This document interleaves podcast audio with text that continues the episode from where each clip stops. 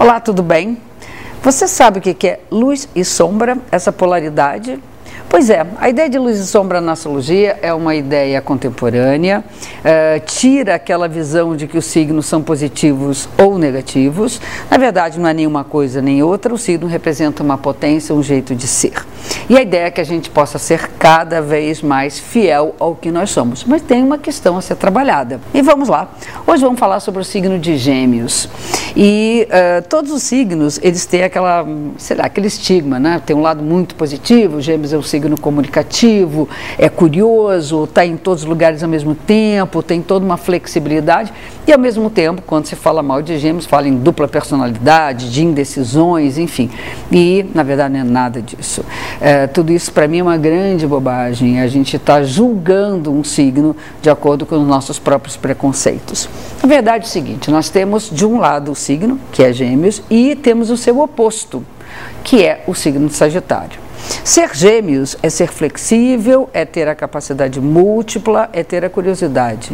O que falta, aí entra a interpretação do que seria negativo, são as qualidades Sagitário, que é o foco, as metas e você conseguir percorrer, perseguir uma vontade e um objetivo que tenha alguma direção vamos assim dizer. Não dá para ser uma única direção, mas pelo menos um pouco mais de direção. Gêmeos é um signo regido por Mercúrio, regência quer dizer que tem tudo a ver com aquele planeta. Mercúrio na mitologia é o deus da comunicação, aquele que troca os bilhetinhos entre os deuses, entre os deuses e os homens, é que traz as informações. E esse signo, então, está associado à curiosidade, está tá associado ao direito de ir e vir, à liberdade de ir e vir, à liberdade de expressão.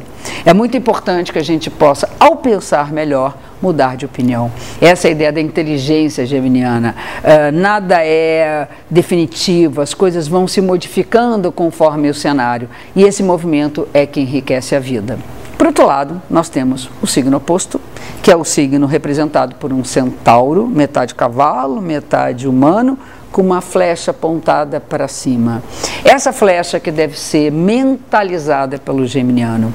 Uh, a toda curiosidade, todo movimento da vida, ela precisa também ser pensada em termos de uma direção. Que direção eu devo focar? Qual é o objetivo maior de minha vida que pode me ajudar a levar todos esses interesses a não serem desperdiçados e dispersos, vamos dizer assim, a dispersividade geminiana, a dispersão geminiana, que é normalmente o que é considerado pelos próprios geminianos um problema.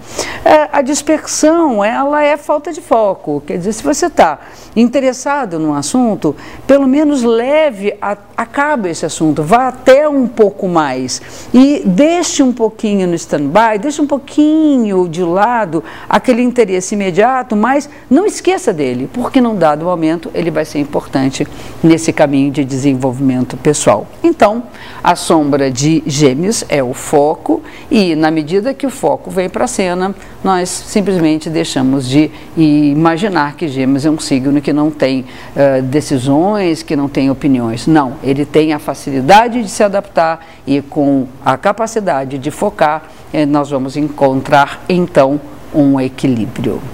Ok? Um beijo.